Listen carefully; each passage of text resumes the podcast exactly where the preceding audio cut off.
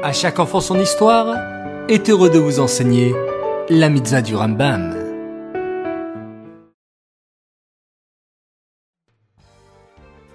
Bonjour les enfants, Bokertov, en pleine forme pour étudier la mitzvah du Rambam?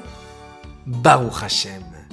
Aujourd'hui, nous avons donc une seule mitzvah à étudier. C'est la mitzvah positive numéro 201. Écoute bien. Un employeur doit permettre à son salarié de consommer à la fin de son travail les produits qui sont encore reliés à la terre et dont il s'occupe. Par exemple, si un ouvrier travaille dans la vigne, il faudra le laisser manger des raisins à la fin de son travail. S'il travaille dans un champ de blé, il aura le droit de couper des épis pour lui.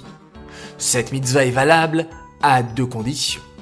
Premièrement, lorsque les produits dont l'ouvrier s'occupe sont encore reliés à la terre, comme des fruits ou des légumes, mais pas avec des produits qui ne sont pas issus de la terre. Par exemple, si un ouvrier traite les vaches et récupère le lait dans des seaux, il n'aura pas le droit de prendre du lait pour lui, car le lait n'est pas un produit relié à la terre.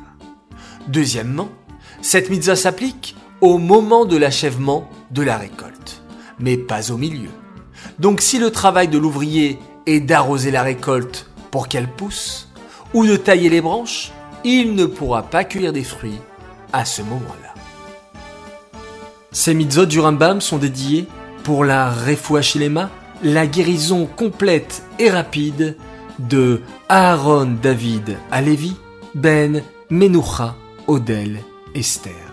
Et pour la Refuachilema, de Sterna Bateshka.